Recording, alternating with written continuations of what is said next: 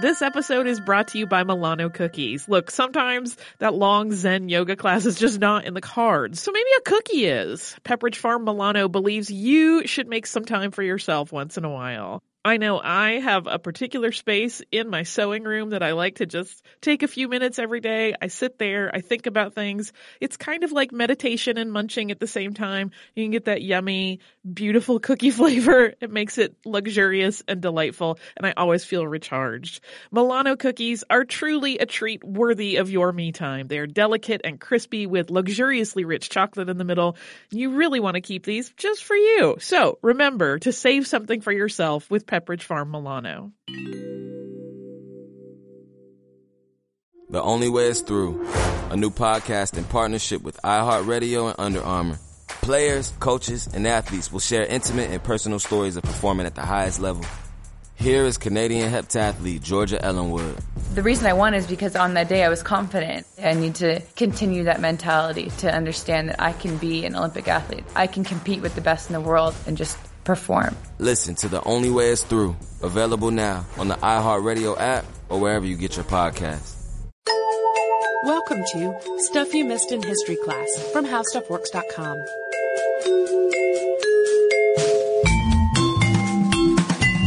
Hello and welcome to the podcast. I'm Tracy B. Wilson. And I'm Holly Fry.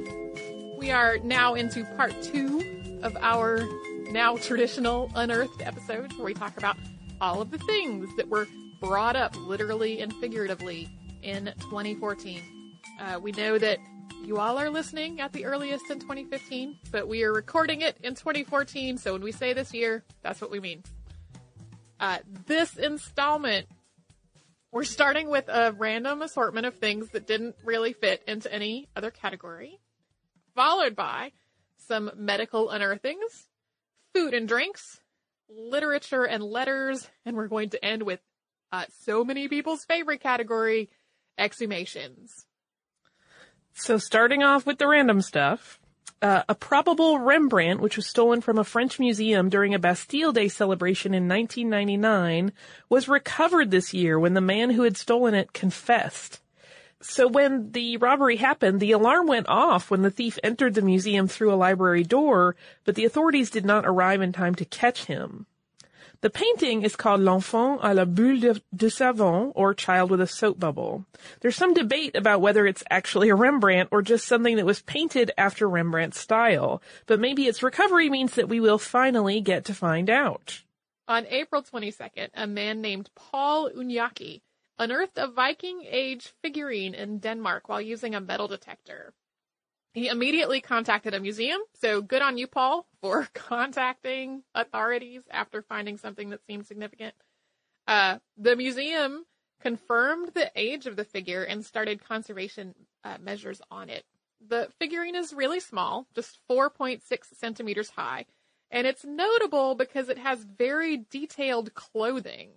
This basically makes it a new source of information about what the Vikings actually wore. And it's also kind of visually inter- eh, visually interesting because it has a three-dimensional head on a two-dimensional body. The figurine is wearing an ankle-length dress with long sleeves, and the dress itself has several different textures that are possibly meant to represent different fabrics. Her hair is pulled back in a very tight bun, and she has a piece of jewelry in the front of her dress that might indicate she's meant to represent the fertility goddess Freya. Aerial photography helped researchers find the remains of two ancient Mayan cities in the Yucatan Peninsula. For one of the cities, it was actually a rediscovery. Archaeologist Eric Von Euw visited in the 1970s and dubbed it Lagunita. But given the density of the jungle and the remoteness of the location, as well as the vagueness of Von Euw's documentation, it couldn't be found again until more recently. At Lagunita is a facade with an entryway that's made to look as though it's a monster's mouth, which I find so sort of fabulous. Uh, this is a common theme in architecture of the time, and this particular example is very well preserved. The other city, known as Tamchen, probably existed at about the same time as Lagunita. Also, this year, archaeologists working at Hadrian's Wall found a 2,000 year old wooden toilet seat, perfectly preserved in a muddy trench. Although other digs have unearthed plenty of Roman latrines and other toilet artifacts, Dr. Andrew Birley, who's the director of excavations there, said he had never seen a perfectly preserved wooden toilet seat before. He said that it looked pretty comfortable. He was also hopeful that they would be able to find the latrine that went with it, since, in his words, as reported to the BBC, quote, Roman loos are fascinating places to excavate. Their drains often contain astonishing artifacts. Dr. Birley also said that he was looking forward to reading the text of a Roman stylus wax tablet that was also found at Hadrian's Wall this year. In this case, he told the BBC, if we're really lucky, the person using the seat will have had verbal diarrhea, and we will be able to get their personal thoughts about life 1900 years ago. So, I'd really like to meet this Dr. Birley because he sounds like a character. That's like the uh, the thing that was unearthed that's more ex- that's most exciting to Tracy is that we now know about this this this uh, gentleman who does research and sounds hilarious. Uh, in other poop news, archaeologists in Odense on the island of Funen in Denmark found several latrine barrels dating back to the 1300s. More notable than the barrels themselves is that they still contain what latrines are built to contain. So the team hopes that the contents of these barrels will help shed some light on the dietary habits of 14th century Danes. And for people local to the area, at least at that point, you could take a free tour of the dig site on Tuesdays and Thursdays. In April, a documentary film crew dug up a landfill in New Mexico where Atari had purportedly dumped millions of copies of the overwhelmingly unsuccessful video game E.T. the Extraterrestrial in 1983. The film crew did find many copies of the game, uh, but not quite the millions rumored to be buried there. They also found various other Atari video game detritus. Uh, I included that mostly because the long held ET lore that video game kind of tickles me. Yeah. Uh, and it's one of those things that I think the number has grown over the years. You know, I think it used to be, I remember hearing it once very early on as like hundreds of thousands and it has slowly ballooned up to millions of cartridges. It ballooned to the point that there's a page about it at Snopes.com. Yeah. so, we're going to take a brief break for a word from a sponsor and then talk about some medical things that were unearthed this year. Mm. Hey, listeners, I wanted to tell you about a new podcast from iHeartRadio called The Women, hosted by Rose Reed. It is a fascinating and deep dive interview show where Rose talks to changemakers and disruptors and she finds out what really drives them. So she will ask each of them, what was your first stand and how do you navigate success and failure? And really, what's the cost of fighting for others? These interviews are really really personal and they're candid and sometimes they're a little bit crass, but they are always really enlightening. You can listen to these firebrands and take away lessons that will help you navigate your own life and forge your own path. The debut season includes women like Valerie Plame, the former CIA agent who is now running for Congress, and whistleblower and pediatrician Dr. Mona Hanna-Attisha, who exposed the Flint water crisis and became the center of a swirling, swirling amount of problems, uh, and the legendary Buffy St. Marie, 60s songwriter and activist. Uh, I have personal interest in this show because I adore Rose and I executive produce it, and I think you're really going to enjoy the way that she gets into these conversations that feel like two friends talking, and they are an absolute delight. So subscribe to the women on the iHeartRadio app, on Apple Podcasts, or wherever you get your podcasts. Hey, Holly, we have some exciting news. Yeah, I am wildly excited, and uh, people will have another opportunity to watch me cry at art. yeah, you sounded so calm, and it's not a calm situation at all. Uh, our trip to Paris last year was really successful, so we're doing another similar trip this year, but this time to Rome and Florence. It's May 14th through 21st, 2020. And like last time, it is with a company called Defined Destinations, who is planning out this whole trip for us. Yeah, and during that week long trip, we are going to see some of the great art that we have talked about on this show many times, including Michelangelo's David. We are going to go to Tuscany. We're going to visit St. Peter's Basilica. We are going to the Sistine Chapel. So it's going to be a fantastic trip. You can get the whole list of places that we are going and information about booking at defineddestinations.com. Scroll down to the Roman Florence trip with stuff you missed in history class, or come over to our social media. We have posts about it there too. Now we will get back to our lovely unearthing. So, The first of our medical unearthings is only tangentially medical.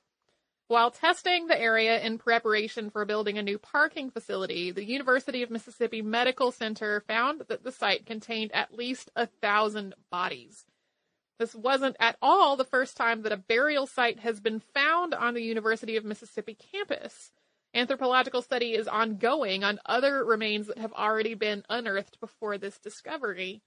These particular bodies are believed to have been patients at the Mississippi State Lunatic Asylum. The asylum opened in 1855 and housed 150 people. The school considered reburying the bodies elsewhere to make room for the parking facility, but they estimated that it would cost about $3,000 per body or $3 million total. So expansion plans were put on hold, uh, and I could not find an update about exactly where things stood with that discovery uh, as of right now, as whether they've decided to uh, continue and rebody the re- rebury the bodies elsewhere or change their construction plans or exactly what. And it's entirely possible that that whole thing is bogged down in paperwork somewhere and there is nothing to discover. Um, scientists extracted DNA from the tooth of someone who died in the Justinian plague in the year 541. Unlike several other historical plagues, there really hadn't been very much medical or biological research on the Justinian plague. But then housing developers found a burial site near Munich. And as they examined the evidence, the team figured out that many of the peoples in the burial site had been buried together, which was of course very common during plague events. And they eventually narrowed it down to the Justinian plague. A team led by evolutionary biologist David Wagner at Northern Arizona University determined that the plague had jumped from rodents to people and that it was in fact different from the Black Death. During a rehabilitation project at New York City Hall, a team unearthed an artifact that archaeologists thought was maybe a needle holder or perhaps a spice grinder at first. It's about a three inch long cylinder with holes in the top made from a mammal bone, and it dates sometime back to the early 1800s. It was actually found back in 2010, but it wasn't until this year that anthropology student Lisa Geiger published her findings identifying what it actually was. She drew her conclusions thanks to a stint as a docent at the famous Mutter Museum. It turns out that this was not a needle holder or a spice grinder. It was, quote, a vaginal syringe, which was used for douching. Given that this item was found in a big garbage pile that also included the remnants of what looked like a giant celebration, so there was lots of food and lots of liquor, the suspicion is that this was likely brought with a guest and used as a contraceptive or for STD prevention. And just as a heads up, that would not have been effective. Do, do not rely on such a thing for birth control or STD prevention. Tracy's public service announcement. yeah, I'm, I'm just taking a page from stuff mom never told you for a moment. That would not work. In March, researchers announced that they'd revived a giant virus from the Siberian permafrost and that it was still infectious. Uh, you may remember seeing these headlines and people uh, saying that this is how the zombie apocalypse was going to start. So the virus is much larger than normal, almost as large as a small bacterium, and it affects amoeba. They named it Pithovirus sibericum, with pitho coming from the Greek word for a large container that's used to store food or wine. Normally, viruses are extremely compact, but this one contains lots of empty space, which prompted evolutionary biologist Jean-Michel Claverie to say, quote, we don't understand anything anymore. The quotes from the researchers are some of my favorite things. They're pretty fabulous. So now we have three things that are in the realm of food and drink. Divers brought up a bottle marked seltzers from a shipwreck that is known as F3331, and this is a cargo vessel that sank not far off the Polish coast. So in the original reports, this was believed to have been a German luxury min- mineral water. Seltzers was a known brand of exactly that thing in the early 1800s. But later on, they figured out that what was in the bottle was actually alcohol, probably vodka or gin, which was reported to be drinkable, but not necessarily good. In Egypt, while doing a routine cleaning in another tomb, a Japanese team led by Jiro Kondo of Waseda University stumbled across a completely different, previously unknown burial place, that of Khonso Imheb, the head of beer production for the court of Amenhotep III.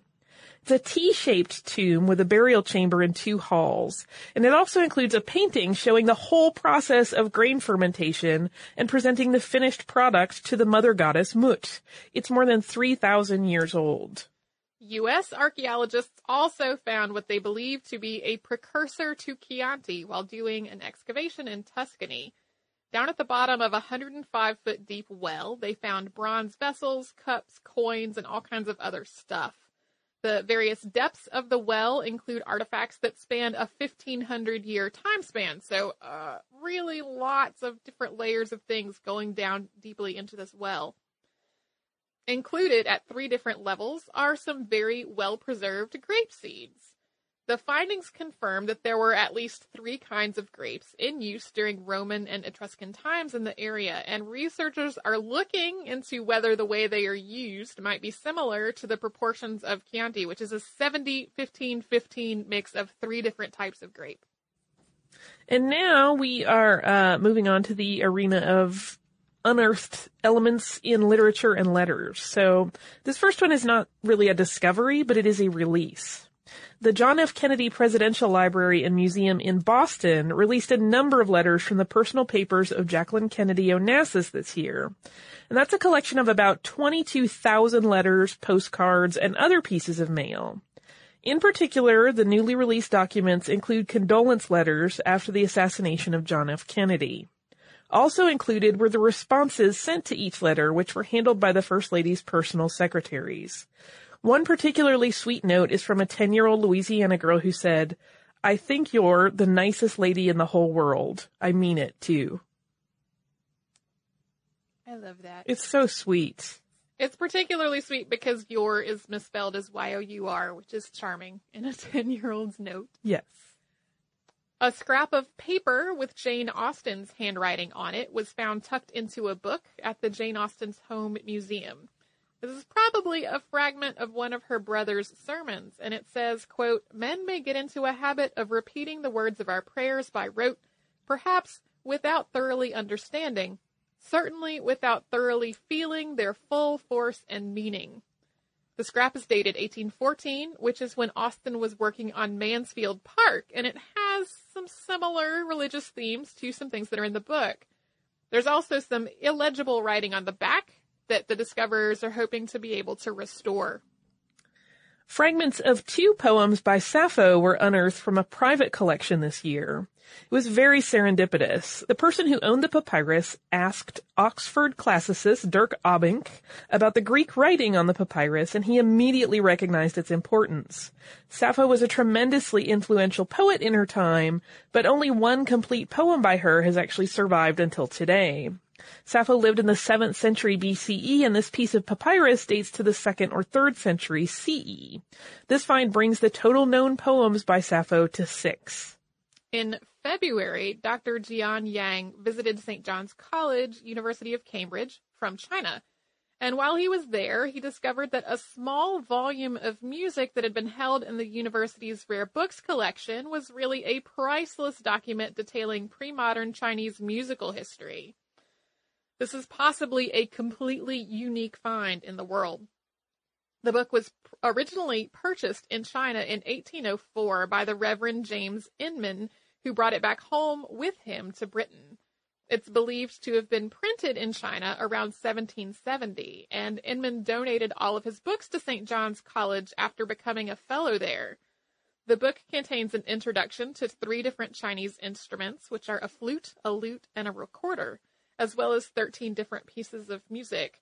Um, the entire notation that's used is something that has not been really well documented, or surviving documentation has not lasted until now. Uh, so it gives a huge amount of information about uh, Chinese musical history that we didn't have before.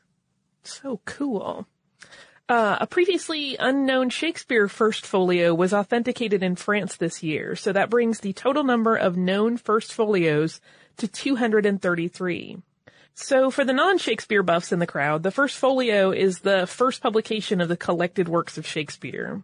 It's considered to be the most reliable text for many of Shakespeare's plays, and this one is in excellent condition, which is surprising considering that until this year, librarians at the public library where it was housed thought it was a very old but not particularly exceptional Shakespearean edition, and that was in part because the title page and introductory material were missing.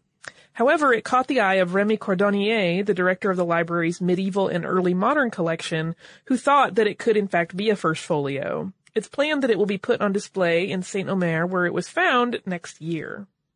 Before we get into uh, the favorite topic of exhumations, let's take another brief moment for a word from a sponsor. Hi, everybody. My name is Max Homa. And I'm Shane Bacon, and we want to tell you about our new podcast called Get a Grip with Max Homa and Shane Bacon. I'm a PGA Tour champion and a guy that has dreamed his whole life to be on the largest stage, compete in the biggest events, and have a chance at making history in a sport that has been a bit of a roller coaster for me as a professional. I know the only reason you chase this dream of being a pro is you could one day become a crossover media darling. You too could be a co-host of a podcast. And that dream is now a reality. Max and I will take you through life on the PGA Tour, and our goal is to allow you in as we both pay our respective rents and bills from this silly sport that we can't help but love. So do us a favor, download and subscribe to Get a Grip with Max Homa and Shane Bacon.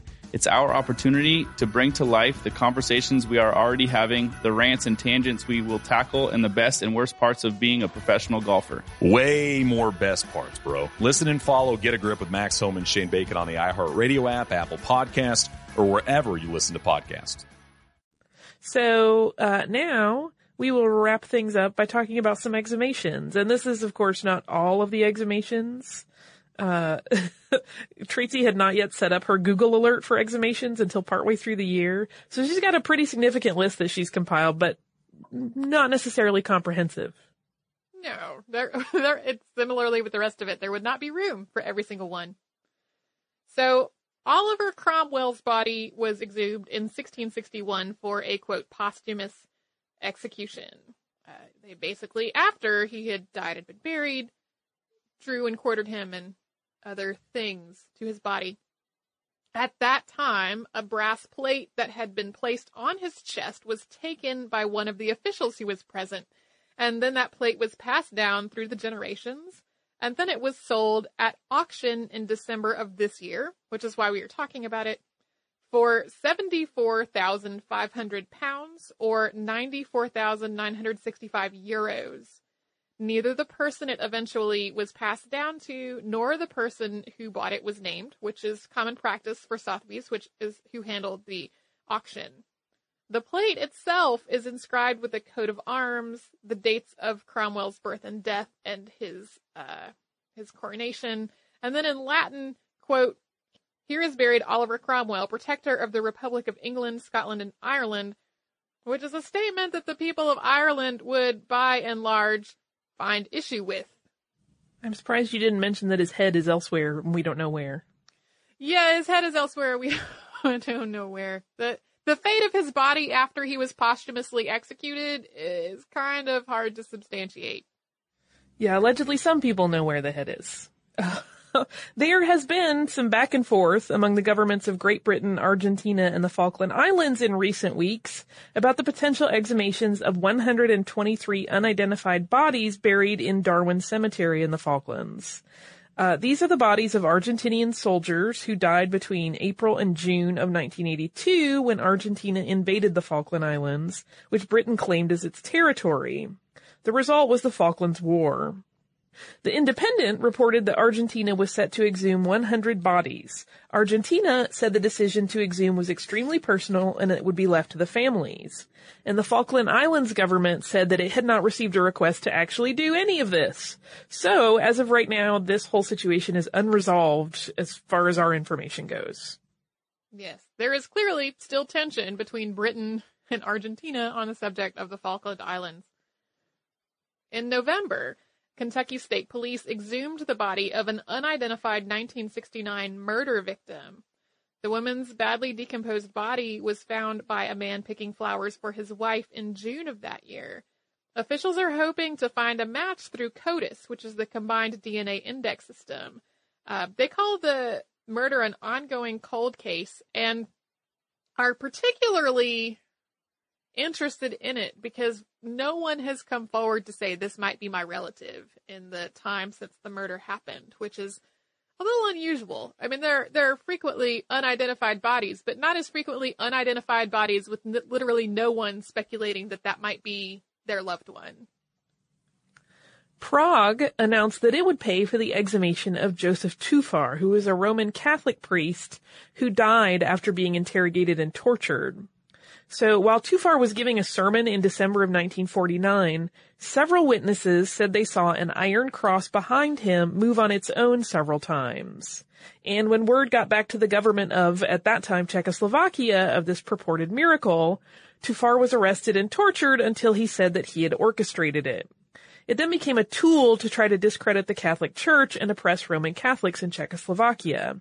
So this exhumation is in part for the beatification process. And to close things out, in probably the most weirdly romantic exhumation of the year, uh, Frederick Chopin's heart. So when Chopin died, he asked for his heart to be removed from his body and buried in Poland. And it was after being sealed in a jar of liquor which his sister smuggled into Warsaw, probably under her dress.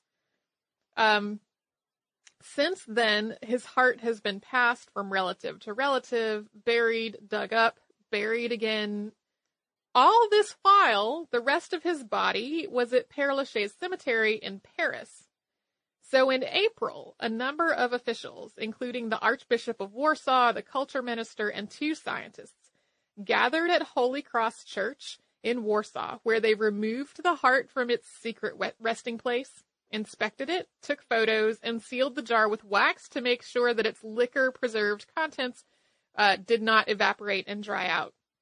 Then they put the heart back where it was. This was, in part, to try to figure out whether uh, Chopin really died of tuberculosis. Um, and it happened now because people were afraid and you know, convinced officials that it was a real possibility that the liquor might evaporate out of the jar and destroy the heart.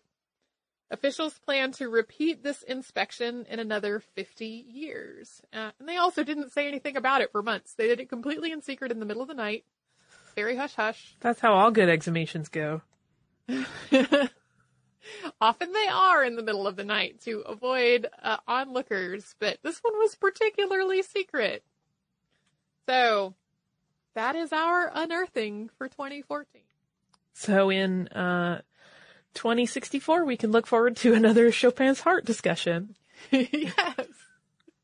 I wonder what podcasting will be like in 2064.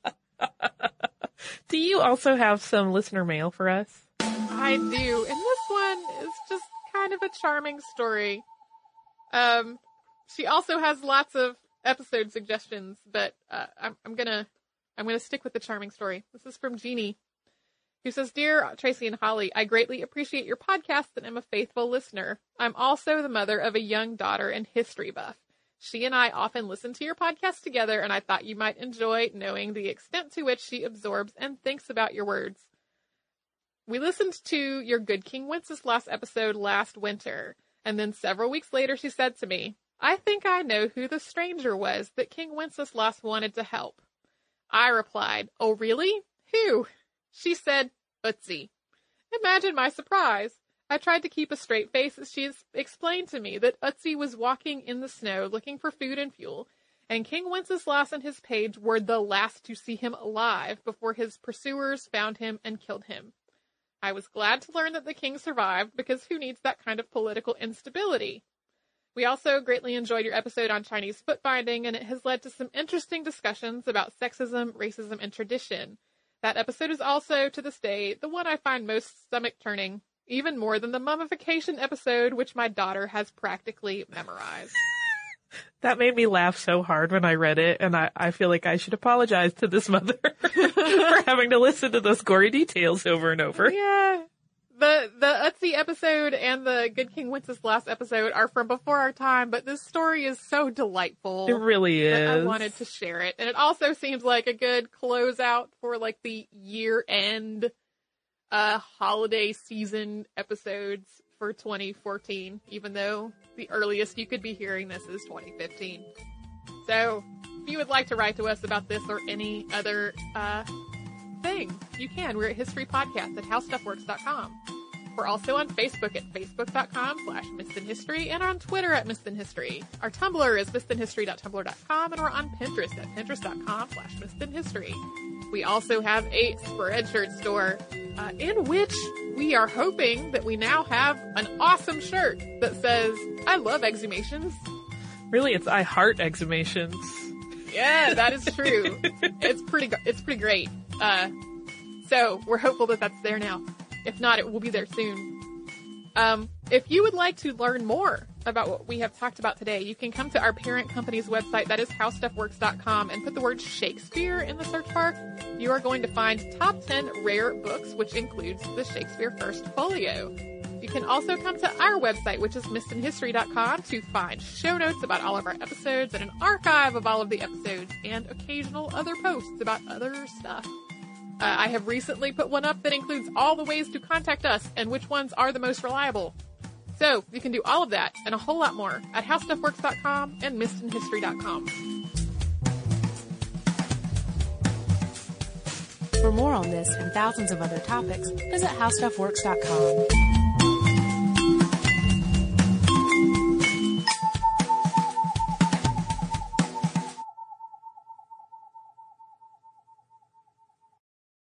We are going to Italy after the success of last year's trip to Paris. We are planning another similar trip, still with defined destinations, this time to Rome and Florence. Yeah, we are going to spend a week exploring some amazing things. We're going to have city tours of both Rome and Florence.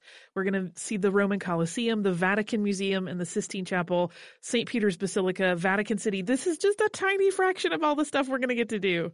Yeah, it's May 14th to 21st, 2020. And to get more information, go to defineddestinations.com and scroll down to the Rome and Florence trip with stuff you missed in history class.